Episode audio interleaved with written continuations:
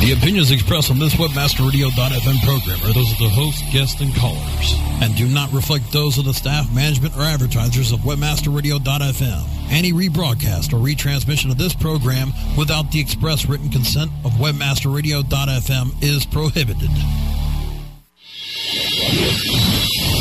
Ready to learn to be a mass marketing mastermind? Take some notes from the godfathers of mass distribution. You're about to get schooled on how to be inboxed. You've got, you've got, you got, you got mail. Our hosts will show you how to deliver on email marketing strategies without going postal. Welcome the hosts of Inboxed, the click father of email, Kevin DiVincenzi, and the original Fab Fondy Fab Fondy J, John Fondy.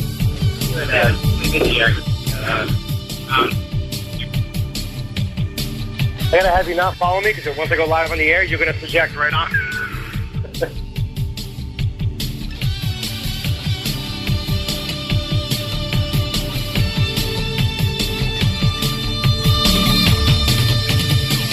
And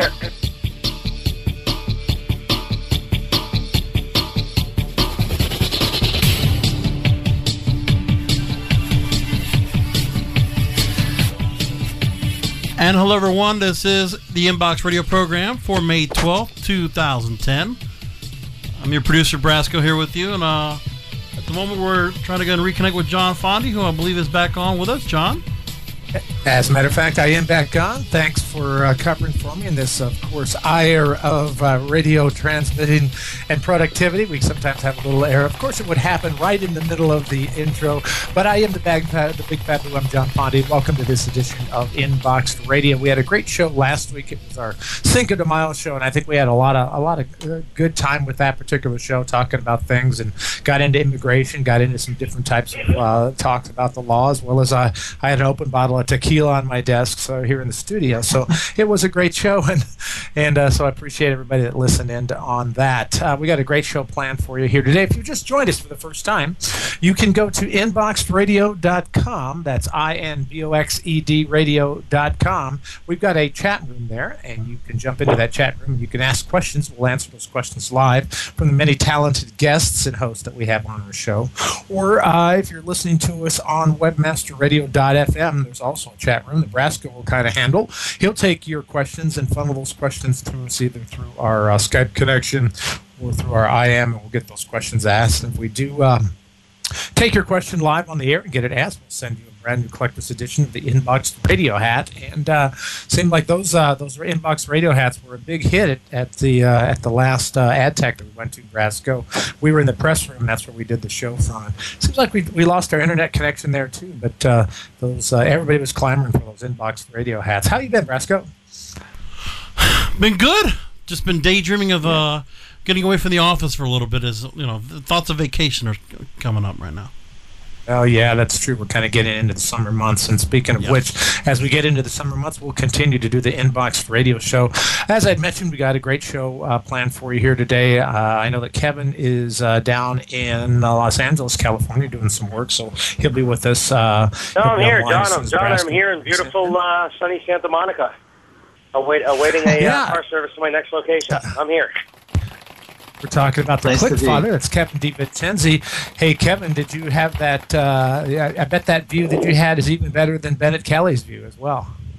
Yeah. Oh my gosh. Yeah. Actually, we're going back there today as well. We went to uh, uh, the uh, Engaged Better offices uh, yesterday afternoon for a very quick uh, 20-minute meeting, and uh, you know, four hours later, the cab driver had a 150, uh, 185 dollar waiting fee, and uh, we plan to come back today. So yeah, no, we're having a great time out here. We came out uh, with a couple of our media buyers last minute, uh, meet with some of our partners like uh, MySpace, MyAds, and uh, you know, coming up with some great ideas. And um, you know, the the, the trip keeps continuing. Um, so uh, all good stuff, though, John, and beautiful weather. And I hear in Vegas you're not getting the uh, the same fortunate weather. Yeah, it's been a little bit windy here. We go through this. You know, you've got uh, you know high uh, high pressure coming in, which then creates uh, kind of an uplifting uh, windfall over the mountain area here, which brings uh, kind of an east-west swirling wind in here. And that's your weather report here from Las Vegas this morning. but uh, anyway, we had a great show. Um, we've got Mark Salini. He's going to be with us. He is uh, going to be talking to us about an absolutely phenomenal virtual product called On24. Uh, things are definitely changing. You're not in Kansas anymore. and uh, Lars uh, Johansson, who's really one of my favorite writers from Website Magazine, he's going to talk about the numbers. That's the title of our show, The Numbers Don't Lie. He's going to talk about evaluating your editorial impact using Google Analytics. Uh, a lot of good information uh, from Website Magazine, who was on our show when we were also back um, at AdTech. Uh, we had uh, Dante Monteverdi. He was on with us talking a little bit more about SEO and stuff. So, nice contributor to the show um, as well. But uh, hey, Kevin, I want to talk a little bit more as we get into the show about uh, about an event that you've got coming up back in Chicago in June, and of course, I'm talking about the A1 uh, the Avon Walk for the Cure. How's your training going for that? It's actually going really well, John. As you know, in Vegas, I've been uh, putting on 10 mile walks right now just to get uh, prepared for it. Um, and also out here in uh, California, we've been walking everywhere we could. I mean, uh, you know, it's uh, definitely beautiful and scenic, and uh, anywhere, you know, it's like ah I mean, even yesterday we had a meeting 25 blocks away, and we're like, you know what, we'll just walk. So um, we're definitely sure. definitely getting there. I'm gonna now uh, go into the last phase of the training in regards to doing you know extensive cardio every day. Um, you know, not uh, eating eating all good foods. Matter of fact, we just had lunch at a great uh, little vegan restaurant here in Santa Monica, um, and uh, you know, hopefully drop a few more pounds and get myself uh, you know fight ready for the walk. Well, excellent. Um, joining us right now is the director of product marketing for On24. Uh, this gentleman is responsible for the product direction and the strategy. He's about has over 20 years experience working with leading technology firms in product development and marketing roles. He also has extensive experience in web development, e-commerce, and collaboration technologies. He's uh, been in and around the industry for some time with Netscape, Cisco, Lotus, and SkyTel, and he holds a Bachelor of Engineering degree from Cal Poly in San Luis Obispo. And I'd like to welcome to the show Mark Zellini. Mark, thank you so much for taking the time to be with us. And thanks for having me. Hey, not a problem at all. Hey, I talked before about the fact we're not in Kansas anymore. The way we do business certainly has changed, and uh, you know there are some uh, uh, a lot of kind of go-to-meeting type things that are out there in the industry. But you've really taken it and kind of injected, you know, some uh, some legal steroids, and uh, and now On 24 has um, has really come up with with some great opportunities for some virtual events. Um, talk about what it is that you do first of all, what On 24 does, and then we'll talk talk a little bit about how the industry, how they're uh, kind of cozying up to you, and how they're using your product as well. Yeah, that's uh, um, so. As you as you sort of talk about um, a lot of the virtual meeting products, what what On24 does that I think is a little different is uh, we focus on larger events. And you know, events are a little different than meetings. They're usually sort of one-to-many kinds of communications, and you can think of this as the online equivalent of a of a real trade show or a real conference that you would go and attend. Now, would you, would you, uh, could you, or would you ever have uh, a virtual show in conjunction with an actual live show? Um, yeah, in fact, uh, we see customers doing um, some things that are replacements for their live events, and um, they're also doing things that are sort of what we think of as hybrid events. So maybe adding a virtual component to something live. Um, maybe even connecting the two in some way by you know using social networking or perhaps uh, you know live video from from the live event that's now part of the virtual event. And as it's part of it, it adds the uniqueness to it. But I would think that uh, you know, with with companies getting larger and uh, travel getting more expensive, and uh, of course, then you've got the whole security issue and things of that nature. Uh, it really seems to me like we're going to see a lot of people are not only going to feel as comfortable, but it's going to be in many cases more economical for them to attend a virtual show, and I would assume also to put on a virtual show. You're right, John. Um, you know, the the benefits here obviously are around cost savings. Um, you know, travel and all of the logistics expenses that go along with real events make up about 90% of the costs of throwing those events. So when your attendees and your presenters and all of those people don't really need to travel to a physical location, there's tremendous so- uh, cost savings opportunity. But you know, it goes beyond that because the other thing that is true about using a virtual event platform is that you get great data out of it. So as a marketer, um, the ability to track all of the demographic fields and also understand how these attendees are, are behaving in the event and what content they're interested in and all that is a huge benefit. You don't have to run around and swipe badges and uh, collect business cards, right? Sure. Uh, on the line with us is our co-host, the Clickfather, Kevin DiVincenzi. And Kevin, you're no stranger to uh, to attending these live events. It it takes a lot to, to put one of these things together, and it's and it's extremely expensive. Would you ever uh, consider attending a virtual show? Yeah, we actually, John, I don't, I don't know if you remember, we actually got involved early on, and sorry for all the traffic in the background, guys. Um, early on with like Ecom Expo and some different uh, different events as well. So I think they're great. It's a great way to be able to attend without attending. Um, I mean, literally, especially they're 24 hours a day, at least the ones that I, I've been a part of. Um, and you're able to have different staff on, do a very nice presentation. As a matter of fact, John, remember the commercial you did for 7 Elite was for our Ecom Expo booth. Oh, is that why we? Oh, that's right. You're absolutely yeah, right. that virtual trade show. So yeah, no, I think they're great, and it's a great way to organize uh, your leads and be able to uh, present your company in a great great fashion. And also, I'll tell you, I visited more companies virtually myself than I ever go to trade show because at a trade show, I never have time to actually go and visit, visit uh, other people that we may have a synergy with or work with. Um, and this way we are. So it, it works out really, really well for us. Uh, on the line with us is Bennett Kelly from the Internet Law Center. Uh, Bennett, I think uh, you know, from the standpoint of our industry, you know, could could you see things coming, you know, from the legal standpoint being done in inside of a virtual show or inside of a virtual webcast? Well, I, in terms of how do you mean the from the legal aspect, whether it's legal I mean, or do you see lawyers using it or? Yeah, could could an attorney use something like this to gather depositions and things of that nature? Well, it already happens. Um, you know, there are there have been video depositions. I've participated in some video and telephonic depositions. Um, you know, there's a definite disadvantage to doing something like that when you, you don't have you, you're not present in the same room with a witness and you're not able to assert your will as much and frankly you don't know what's going on uh, in the area that you can't see. Um, you know, they could be holding up cue cards for all you know.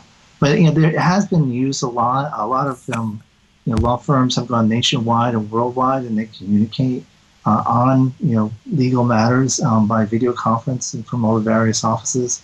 So um, law firms are one of the early adapters of the technology, you know, which is surprising because of you know, they usually um, lights when it comes to technology. Sure. Hey, Mark, uh, on 24, uh, you know, it, it all comes down to the bottom line. And um, uh, let's talk a little bit about, uh, you know, the success of some of the events that you've achieved and, and how could you how can you equate that to an ROI in this industry? Um, sure. Well, the, the first thing that, you know, when I'm talking to customers about planning their events is that um, we try to get their goals established first. Many times it's about generating leads uh, but there's also you know events that are that are designed to help build brand. Um, there are other events uh, that are more about educating people and, and doing training, and and then there are events that focus on community building. So, you know, once you figure out what your goal is there, then yeah, you can go and calculate ROI off that. In the, in the case of generating leads, the marketing application, you know, what, what we use some stats. You know, we see that that the number of leads that you get out of these events because of the better data collection and the better um, ability to qualify is, is sort of four to five times greater than physical events. Um, and we have seen an industry benchmark of, you know, $25, $30 a lead given the cost savings associated with the event. So, you know, we that that's really where the ROI comes from here. It's it's not that hard to uh, uh, you know to make a strong case.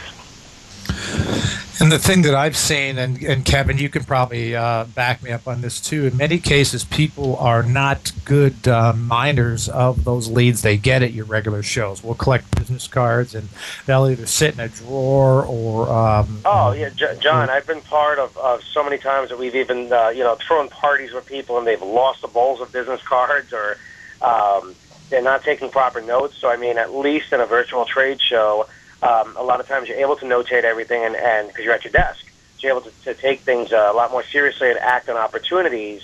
Whereas at a trade show, you know, you, you go, you scribble something, you think, oh yeah, I'm, I'm, I'm guilty of it myself. Oh, I'll remember, I, I'll remember that guy. Then you get back and go, wow, what, you know, what was I talking to that guy about? So I think it's uh, it's definitely a much better way to uh, do Business Plus, you can also uh, put them right into your CRM program automatically. So I mean, it's great. You can literally you know act upon your information. Right. So we would do right. Business our then with Market on uh, 24, assuming that Rachel doesn't work there. I'm, I'm sorry, So- John. I might have been talking over you right there. So, hey, Mark, um, some of the advantages of that in that data mining um, is that you're able to get real time information as to who's uh, who's attending that, and you're able to interact uh, back and forth with that client that's has, that's let's say stepped into your booth. Well, you know, there's a couple of cool things that go on in a virtual trade show because in it, like in any trade show, you have virtual booths, and then you have virtual booth staff members, which are you know maybe the sales or lead generation people in your in your company, and those people are still back at their desks as well, and so able to to lead their day, you know, and do other activities, but they can stay engaged. They can initiate discussions with people that come into the booth they can actually take that whole conversation outside of the event and you know continue to do demos and that. So um, yeah, there's there's there's a lot of benefits there. Well, good. Well, what we're going to do is we're going to take a, a short break here. When we come back, if you could hang with us, a couple of final questions that we'll let the gang uh, ask of you, Mark, and uh, then we'll kind of kind of get you on, get you on your way. So uh, if you'll stick around for a little bit. I'm the Big Fabu. I'm John Fonda. You're listening to the Inboxed Radio Show. You've got me live uh, inside the green room here in our studio. We got the Click Father Kevin D. Vincenzi, who's uh, jet setting down in Santa Monica, taking care of his business. So for all of us, all of you, we're going to trip back over to Nebraska. We'll be right back right after a couple of short and very brief messages. Stick around, won't you? Time to flood some more inboxes. Inboxed will return after this. XY7 is affiliate mark. Are you an affiliate? If yes, you'll pay me. No ifs, ands, or maybes. Get paid daily. Make a mad dash. Sign up as a flash. Quickly convert the clicks into cash. Affiliate marketing network is first place. I cut to the chase. It's all performance based. Listen to what I'm telling you. Cause this what you better do. Join as a publisher and maximize your revenue. Think we agreed that money is what you need indeed. You can get paid from sales and leads. Not one thing lacking. Don't get it cracking. Even comes with state of the art tracking. Ready to start? You can do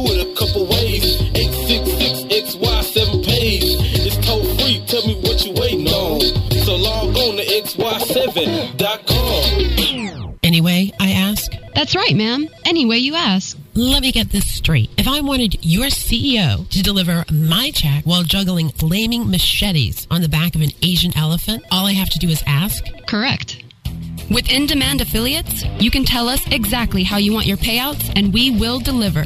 God, uh, could you hold on for a second? Someone's at the door. Wow, you weren't kidding. We are in demand. You can be too. Sign up today at the letter N demandaffiliates.com.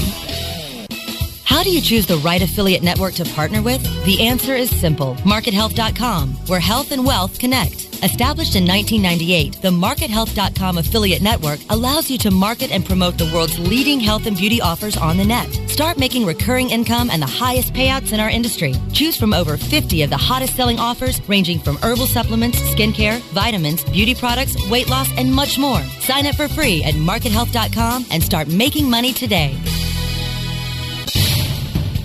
State of Search, Tuesdays at 2 p.m. Eastern, 11 a.m. Pacific, or on demand anytime inside the International Marketing Channel, only on WebmasterRadio.fm. You're back with the Godfathers of Mass Distribution on Inbox, only on WebmasterRadio.fm. And welcome back. This is the Big Fabu. I'm John Fonda. You're into the second uh, segment of Inbox Radio. This, of course, our May 12th show, uh, coming right out of our Cinco de Mayo show that we had last week. And I can tell everybody right now, I do not have the bottle of tequila in the studio this time. It was for effect only, and we had a, we had a great a great show. On the line with us right now um, is Mark Salini, and um, and also coming up here in just a moment is Lars Johansson. So we're going to talk to him a little bit, uh, guys. Any last minute questions? For uh, that we have for Mark of uh, on 25 about virtual shows, webcasting, and or virtual environments.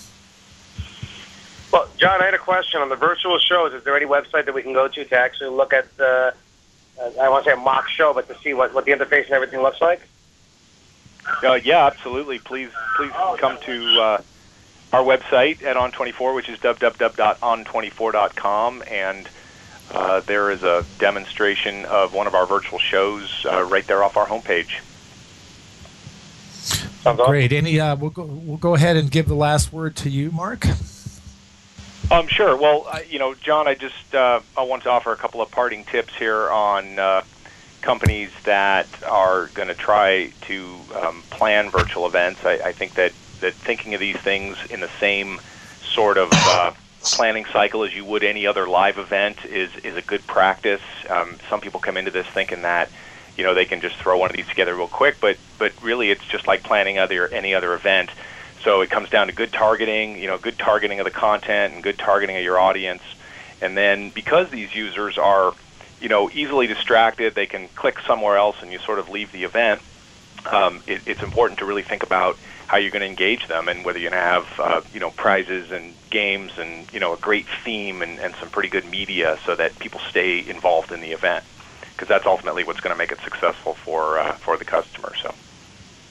Great. So, if someone wants to plan an event, then they would just get in touch with you, and you'd walk them through that process and discuss any of the fees that would be associated with it, and get them underway. Exactly. Yeah, we, we you know we sell that platform, and we provide all of those event management services as well, and through partners. Great. I want to thank Kimberly Gangler for and also Christopher Prouty for setting up this interview for us. Again, we've been uh, uh, talking with Mark Zeleny, and he's with On24. Mark, thanks for joining us. Thank you, John. Great to be here. Hey, look forward to having you back again. Um, as as you guys know, I'm a I, I'm a big researcher. I'll, I'll do research in industry for anywhere between uh, between an hour and three hours a day. I'll be doing research, and of course, I go to a lot of the publications. and uh, And uh, one of the things that we we talked in part over the past couple of weeks about. Um, about uh, you know data, mining that data, using that data in terms of reporting statistics and things of that nature to find out what's working. And um, you know, in this field, when we've got so many people that are doing things hands-on, and and uh, we've got old people out there that that that you know that are new to the industry you know they they create content and they just sort of leave it there and they they let it go but uh, here at Inboxed Radio, we're, we're a big advocate of, of, doing testing and using the results of that testing. So excited to have a gentleman who is a contributing writer for Website Magazine here in the May issue that is currently out now. He wrote an article called Evaluate Editorial Impact using Google Analytics. And we're talking, of course, with Lars Johansson. Lars, thanks so much for taking the time to be on the show today. Thank you for having me. You know, when you sit down and, uh, and you write an article, does uh, the does the magazine tell you what they want you to write about, or do you have suggestions on what you want to put in the content? I do have suggestions, and we sort of discuss it back and forth a little bit to see that it fits for the audience. We'll talk but a little bit about the effectiveness yeah. that of the information that you that you receive using using uh, different forms of web analytics, and why why is that important? The importance is that web analytics really allows you to uh, listen to the visitor and what the visitor wants to do on your website rather than relying on your gut feeling or what whoever screams aloud at a company thinks you should be doing. That's really one of the few ways that you have have to uh, adjust your site uh, depending on visitor needs. And if a visitor is satisfied, we find that he or she is more likely to convert and do whatever you actually want them to do which will in turn um, bring you revenue. Well, Kevin, I think using analytics is always good because once you can find out and drill down on what uh, what that consumer is looking for, as a marketer, that makes you a more effective marketer. Would that be safe to say? Oh, John, absolutely. I mean, a lot of what we're doing out here with our, uh, our partners, Media Buying Alliance, is talking about testing, looking at what's working, what's working, looking at a live environment. As a matter of fact, we're driving right now, or taking a cab right now, to uh, to an office to do some live buys where that's exactly what we'll be doing is a bunch of multivariable testing. We'll be loading up two to three hundred creators at a time of a certain uh, vertical, and then actually looking at the results in real time and tweaking them down to find the right steps. Lars, uh, in your article, I don't want to give away all the article, but you but you talk about six uh, six measurements to maximize the impact. Go through a couple of those so we can kind of wet the whistle of some of our listeners right now as to what they'll find when they read that article. Sure. Uh, the angle of that partic- partic- uh, part- uh, that article is actually a little different than usual. Usually, I look at the more straightforward things, like if you're generating leads or if you um, really want the visitor to, to uh, view a lot of content because you're selling ad space or if you want to sell online. The angle of this article is somewhat different. I'm looking at websites that are rich in content but don't really sell anything to you and I'm making the point that you can actually read and improve on them on those websites, even though uh, the objectives may seem a little less clear. Uh, so a couple of the measurements I'm reading about in uh, writing about in the article um, is one is writer impact. One specific writer, the articles that that writer has written, of the visitors who read it, are they more likely to reach certain goals? Are they more likely to stay around longer? Are they more likely to read more articles? So instead of just looking at the volume a uh, writer is putting out, you rather look at what is that writer's contribution to the web as a whole. Yeah, you uh, you make a point in the article quantity. about um, about time spent writing versus time spent reading. I guess it doesn't make a whole lot of sense if it takes your writer, you know, you know, much much longer to write the article, and nobody even cares whether they want to look at it or read it. Yeah, that particular measurement is, I think, especially interesting for intranets where you have fewer readers. Um, but it's potentially really bad if you're doing on a public website and you spend more time writing than people are reading. Well, we've got Bennett Kelly with us from the Internet Law Center, and Bennett, we're going to talk a little bit later on about some privacy issues and things of that nature. Anything that you see in these uh, in these tools or these analytics that would uh, maybe violate some of those privacy issues? No, no, not at all. I think they're useful. In fact, um, I'm actually working on a brief where I'm using some of the analytic tools to discuss the, the relative market position of different sites. And um, it's a case involving um, certain infringement of a, of a site. And so, yeah, I think they're useful tools. And I think the more people become familiar with it, um, the better the better I think the web will be because people will try to improve their sites once they, they see what the analytics are. Speaking of privacy, Bennett, did you just say you're wearing briefs? Matter of fact, I am, but um, no, but actually, I was working on a brief. Um, I have a um, a, a, motion um, in California. It's called a SLAPP motion. When someone files a lawsuit against someone to um, surely as a vindictiveness to punish someone for doing something they had a constitutional right to do, you can file a motion and get it dismissed and um, and get recover sanctions. So that's what I was working on. Okay, great. Hey, uh, Lars, uh, let's go ahead and continue now um, with uh, with you know what some suggestions for not only uh, the people that have been in the business for a long time, but suggestions for people that might be newer to the industry, um, how they could get started using the using analytics from Google or or or a company similar to Google. Sure, I think everyone should start to look at what are the uh, goals of the website or even bigger than that, actually, start to look at your organization. What is it that you want to achieve, and how does it apply to the web? And once you figure that out, how can you measure whether or not your web is contributing towards your goals? So you need to start to look at really finding a few key performance indicators that you need to track over time, the ones that will tell you if you're succeeding or not. And once one of those KPIs is underperforming, that's when you need to go in and take a deeper look at it. You need to segment your data and look at specific behavior from, for instance, how does it differ if a visitor is uh, coming from organic traffic on Google, or how does it differ if a visitor is new versus repeat visitors, etc. Are there any fees that uh, that you would have to pay, or can you get uh, more robust analytics if you do pay some fees? You can certainly get, uh, you have a lot of choice when it comes to web analytics tools these days. The question is what you really mean by robust. We've found that lately, in the last six or so months, that even large corporations are even including Google Analytics when they when they look at which tool to select. So many find Google Analytics to be sufficient these days. But uh, if you need to look at, for instance, real-time data, you have other options as well out there. But I would say anyone who's new to to uh, uh, web analytics, they could try using Google Analytics to begin with and sort of grow with it. And if they find that it's not enough, then it's uh, then it's time to look for other alternatives. Now, are the analytics, the web analytics out there, can anybody go and pull down these analytics on anybody else, or is that somewhat private, uh, you know, privatory uh, to to the owner of that website? Yeah, each uh, website owner typically really protects their data. And with all uh, the big and the known serious uh, web links tools, that data is protected from anyone but the website owners to view. But there are services like Google Analytics, and for instance, you're not even allowed to uh, data. store personal Does that even identifiable information in it.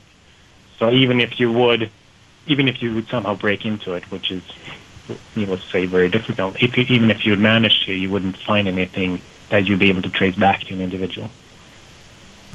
Hey Bennett, you were you were guys were talking at the same time. Go ahead and repeat the statement you just made again.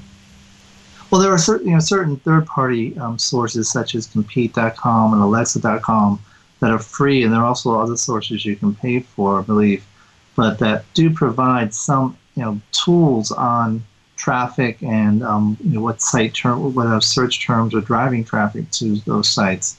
And um, I, I- when we thought about those services and how they actually compare to the actual data users are getting when they use Google Analytics. Hey, you were garbled a little bit. I didn't. I heard Alexa, but I didn't understand the first one you mentioned. Oh, on Compete.com. Okay, great. You said compete.com? Okay, great. Uh, he said compete. C O M P E T. Yeah, you know, actually, Compete. actually when he mentions that, I heard uh, somebody, and I can't say who, but I could say somebody at a very high level of a company yesterday recommended we don't use Compete.com because the data is a little bit older.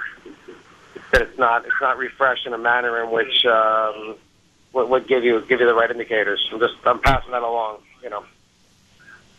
Well, that, that's actually that, that goes both ways, Kevin. So one, it's true that it says it's not current, but it does seem Right. to suggest that it, it was accurate at one point, is what he was saying.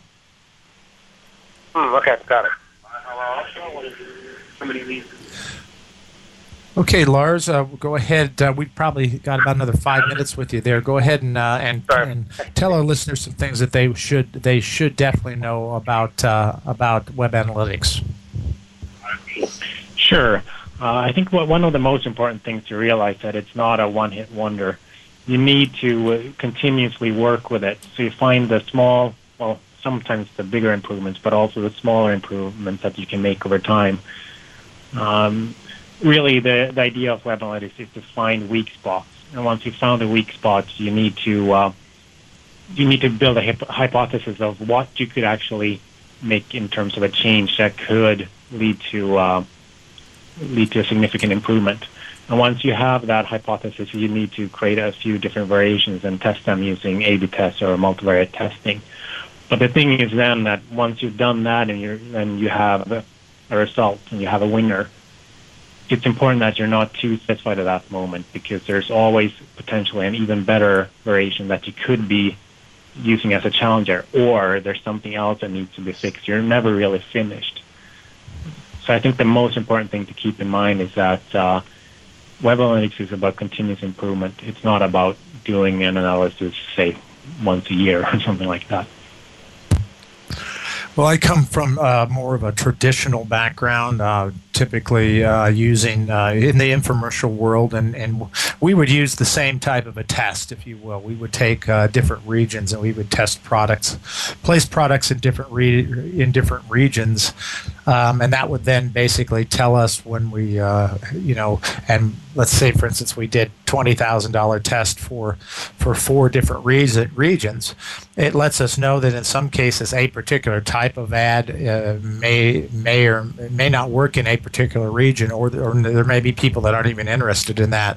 And um, I think if you're going to put effort out there um, and you want to see the return on that effort, uh, that also these analytics also kind of allow you uh, to learn learn things before you actually roll out other forms of advertising as well. So this just uh, just wouldn't necessarily just apply to information that you would get for the website, but you could take that information and use that in other applications. Talk about some other applications you could use that information in, if you could, Lars. Sure, I think it. I think it's important, like you mentioned, to uh, not view the web as an isolated channel.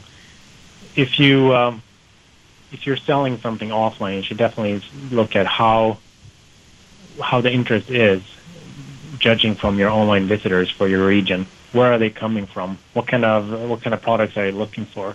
Not only can you find out what products you should be selling online, you could find out what products you should be selling in actual physical stores as well. And I think uh, Kevin DiVincenzi, the ClickFather, Kevin, he brings up an interesting point that uh, that uh, you really could be a great resource for uh, for an offline advertiser as well, just because of the, the testing that you've done. Uh, just the value of that that testing is sometimes uh, as valuable as the action that you perform. Well, I think the biggest thing, John, is that you're able to get your, your results almost instantaneously. Whereas uh, offline, you've got to take so long to be able to test a theory, uh, send it out, get your results, evaluate your results. I mean, everything is done in a live environment online, so it's uh, it's definitely a uh, you know a, a much better and uh, and uh, you know environment where you can you can react much easier on your information. Sure, and what I kind of meant by that was uh, a lot of times uh, you'll, uh, like you say, you're just you're getting ready to uh, test uh, over 200 creatives. Well, the information that you're going to get back from that would be very Right. effective if someone is going to use an online campaign. For instance, you know. Uh, you know, girls, girl, uh, you know, girl model in Wyoming worked much better than than the male model in Wyoming, or, or something like something along those lines. And I was saying that that's absolutely. you could save companies. Yeah, you can definitely identify trends of too, at least general trends, and then move towards that that uh, that that uh, way. Kevin, I think I cut you off. I think I was talking while you were making your statement. Oh, Could you I'm make sorry. that statement again? No, I was just saying that you- you're you're able to pick up different uh, different hints as well. Uh, where you should, you know, what demographic you should be marketing to, or what part of the country is, is doing best for certain types of uh, ads or what have you. Sure. Anyway, well, it uh, kind of sounds like you need to tell your cab driver to drive a little bit faster. You were, you were breaking up just a little bit, but that's quite all right because we're going to take time uh, to take a break right now. We've been talking with Lars Johansson, and he is a contributing writer for Website Magazine. Uh, you might go to websitemagazine.com, and uh, if you haven't subscribed or got your copy of it, you want to do that. Lars, uh, really loved and enjoyed the article. It was written very, very concisely, and I appreciate you taking the time to come on the show. Thank you for having me. My pleasure. Lars, are you going to be speaking on any panels coming up in the near future? I am doing a number of seminars, or I'm planning a number of seminars that I will be doing. Um, the best thing is to keep an eye out on my website at uh, webanalyst.info, where I will announce all um, presentations. Excellent. Very good. Lars Johansson, um, talking to him about uh, using web analytics. Uh, we're going to take a short break right now, toss it back to Brasco in the studio for the Big Fabu. I am John Fondi, Kevin DiVincenzi, the Clickfather, who is traveling, but he's definitely all the way live. We'll be right back right after a couple of short commercials. And uh, we've got uh, more with Bennett Kelly. We're going to talk about privacy, and we're also going to talk a little bit about, uh, well, the big sin. We'll be right back right after these very short messages. Time to flood some more inboxes. Inboxed will return after this. Do you consider yourself a super affiliate? Then listen up. One of the most trusted names in affiliate marketing since 2003, XY7.com, has now launched XY7Elite.com, a private invitation only affiliate program run by super affiliates for super affiliates. Enjoy private tested offers, weekly deposits right to your bank account or XY7 debit card, XY7 VIP concierge service, limousine transportation to and from major industry events, and the status of being one of the elite publishers. XY7 Elite is not for everyone, as you need to be accepted and maintain volume requirements. Think you've got what it takes to be elite? Go to www.xy7elite.com or call 702 216 4000. 702 216 4000. Looking for an affiliate network that can package every solution an advertiser or publisher needs in one account? Your one-stop source for full-service solutions is admedia.com. AdMedia delivers an incredible lineup of specialized XML feeds for local, social, and search, plus the advertising arsenal of PPC, SEM, contextual, display, and more. AdMedia gives your campaign real visibility, from emailers to domain redirects. AdMedia tailors your all-in-one campaign to give your account a real advantage. AdMedia.com delivers cost-effective ad solutions with real conversions. Learn everything AdMedia can do for you today. Sign up at AdMedia.com. AdMedia, strong ROI made simple. My.afcon2010.com. My.affcon2010.com. Your social media source for AFCON 2010. The trade show where affiliates always attend for free. Sign up today at my.afcon2010.com. Check out photos and videos from our past events. Plus, check out our blog and discussion forums. Start socializing today and tell your friends to sign up now at my.afcon2010.com. Sign up today at my.afcon2010.com. You're back with the Godfathers of Mass Distribution on Inboxed, only on WebmasterRadio.fm. All right, it's Big Fabu, John Fondi, back with InboxedRadio.com. If you just joined us, a quick reminder that you can go to InboxedRadio.com. That's I N B O X E D Radio.com. That's InboxedRadio.com. And uh, you can go into our chat room and uh, leave us a message, and we'll pick that message up. That's being monitored by Anthony Alves in our studio. And uh, also, you can go to, if you happen to be listening to us on Webmaster Radio Direct, you can go into the Webmaster Radio uh, chat room and you can uh, leave us a message. Brasco will monitor that and get that to us as well so that uh, we can take that question, get that question, um, get that question uploaded and or get it answered on the air as well. With us is Bennett Kelly. Bennett uh, publishes the Cyber Report, and we've got uh, we've got a link to that Cyber Report on the Inboxed Radio site, and uh, and this happens to be monthly information, Bennett, that you put out, uh, information that you've gathered yourself uh, from the Internet Law Center. But we're talking about um, uh, the privacy debate has gotten a little little hotter, um, and um, there are some some subcommittee chairmen that have jumped in and have drafted some privacy legislation. Tell us a little bit about what that privacy legislation is and if it's something that, that the industry needs at this time. Well, um, the privacy legislation has been introduced. Basically, the um, chairman of the House Internet Subcommittee, um, a guy named um, Congressman Stearns from, excuse me, not Stearns, that's the, the other co sponsor, Congressman Boucher, Rick Boucher from Virginia, um, has circulated a discussion draft after telling us for basically 12 months that he was working on a draft. And so it's a discussion draft where he's seeking comments. And um, basically, the framework of his bill is um, disclosure. You have to disclose up front your practices. Um, and then you have to allow um, certain ability to opt out for some information. Um, but more importantly, you have to allow opt in for other things such as sharing um, personal information to unaffiliated parties other than an ad network. Um, and so, you know, that, that's a major change. And so some people in the industry are having a hard time with it. Um, whereas others think it's a good step. And also, I'm going on in Washington, you have the Federal Trade Commission trying to get their arms around all the information they collected from their three roundtables and then the Department of Commerce, um, which also has some jurisdiction over internet privacy, is also starting to weigh in and starting to look at the issue. So you, you may have a push for you know some dialogue and discussion about where we need to be in privacy, but you're just given looking at the calendar and the fact that it's an election year. Um, I wouldn't expect anything to happen this year from Congress, but it could be possible that the FTC might issue a rule um, on the issue by the end of the year. There are 15. Uh, there are 15 items that uh, have been put forth in that particular bill. Was this out of uh, demand from the consumer, demand from the the retailer? Uh, what, what, what was the why was the need for this particular language?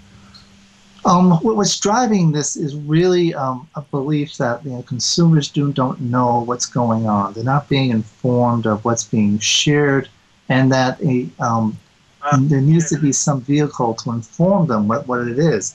At the same time, you so for example, they want you to disclose who you are, um, what information you're collecting, how you're collecting it, um, what what do you do with it, how long do you retain it, um, what are their choices, um, things of that nature. But it's interesting because it comes at a time when the FTC themselves are conceded that people don't read these policies. Um, I think as the uh, you know the example in the UK on April Fools showed, um, where um, there was a, a, terms and conditions that included a provision that you were um, if you purchase it, you were granting us the option to purchase your soul. Um, and so there's a question about how effective this is, but um, you know, the idea is they want it to be clear and conspicuous and um, they want consumers to have an option that sometimes they have and sometimes they don't currently. You know, the industry has slowly been trying to respond to give consumers more access to the data that they collect and to give them the, you know, for example, the opportunity to opt out of being um, of behavioral targeting, for example. Kevin, behavioral targeting is something that uh, that seems like it's it's it's kind of come in and has been attacked rather quickly. Uh, do you think we're going to see more or less uh, with this with the new privacy laws for, uh, coming into play? You know, John, I think we'll see more, but we'll see smarter targeted uh, marketing. And I mean, that, that's the bottom line. If you're getting things that are that you're interested in, and you'll see them not just on the internet, you'll see them through SMS technologies. Um, you know, people will pass by a Gap store and they'll know that John Fondi likes to buy you know, polo shirts, and you'll get a special on polo shirts, including a, a uh, coupon. Um, so you'll see a lot more targeted uh, targeted things, is what you're going to see. So I think that, and it's interesting. Kevin, Kevin mentioned online and offline because the Boucher bill also, actually does address both online and offline. And you know, I think that's one thing it, it should be commended for because you know, for some reason, we always seem to focus on online privacy when you know a lot of the data breaches occur in the offline world. Right. how is this affecting uh, big companies with big wallets such as Google and Facebook? Well, obviously, Facebook and Google right now are in the hot seat. Um, you know, Google had their launch of Buzz, where they decided to launch first and then um, figure things out second. And um, you know, they recently just got a letter from the um, privacy directors of 10 different com- countries expressing their displeasure. Um, and the FCC is looking into the matter. Um, Facebook had their you know kind of unilateral privacy change, and then their security breach in which people could get access um, to personal information uh, of people's page for a day or two last week. And it's, it got to the point that um, Facebook's former privacy director, a guy named Chris Kelly, um, who's actually running for attorney general in California, um, you know, actually had to um, con- condemn his former employer um, for some of their actions on privacy and believes that they need to be a little more sensitive on the issue, a point that Capitol Hill has been quick to communicate to them as well. So um, you know, those two have become the poster child on the issue, and, and they're definitely um, they've been taking a beating in the press. Um, so we'll have to see where, where this will fall out. But Facebook also is being looked at by the FTC, and I wouldn't be surprised if you know by the end of the summer there's some consent decree for both Google and the um, Facebook. The you also write in your blog. You talk a little bit about uh, uh, Visa's regulation of its post-transaction offers. Um, are they doing this so that they can maybe avoid some legislation? Well, it, you know, it's interesting. I, I think that they, they wanted to avoid some of the heat. Um, Senator Rockefeller, uh, the, the, chairman of the Commerce Committee, um, which covers um, the uh, internet in the Senate, which used to be um, the the seat used to be held by Ted Stevens, Mister on the internet's a set of tubes. But um, Rockefeller was very incensed, and I think Google um, saw saw the writing. Google, excuse me. I think Visa saw the writing on the wall and decided to you know, take what, you know, what, was a reasonable action, um, and to kind of get them out of that um, that loop. Now, um, but Senator Rockefeller, however, still thinks legislation may be needed, and um, but I think if uh, the industry is responding um, it's going to be hard for him to push that through. Kevin, I think we're seeing this uh, taking place in the social arena uh, a lot more now, uh, seeming to be, um, it, you know, everybody sort of came into the social market with guns blazing and stuff, but I think uh, they're being a little bit more, they're, they're, they're using a little bit more of an open eye with some of the marketing opportunities in the social media. What have you seen in that, that medium, uh, Kev? He just dropped off the line, cell phone. Oh, he did. Okay, um, Ben, maybe you can uh, maybe you can uh, chime in on that. I wanted to kind of get the marketer's perspective from Kevin, so we'll ask him that uh, that question when he comes back. But uh, seems like the social media sites are actually taking it uh, a little bit more uh, on their own in some of the regulations that they have and some of the ads they're posting. Well, I think you know basically we're we're on a path towards you know one form of regulation, and then um, all of a sudden social media came around and just kind of exploded the paradigm of how um, how we view information and sharing information. And uh, I, you know that's what's going on now is you know the, the, the, companies in the space are trying to figure out what's what's the best practices, and the FTC and um, even the Commerce Department are trying to figure it out as well. And so I, I think um, when we do see the FTC come out with something, it will specifically address um, social media in particular, because I think they see this as um, an area, a danger area that, that somehow there needs to be some um, fences, so to speak, to put up to, to kind of, you know, corral and, and, and, keep keep within certain range um, actions in that space.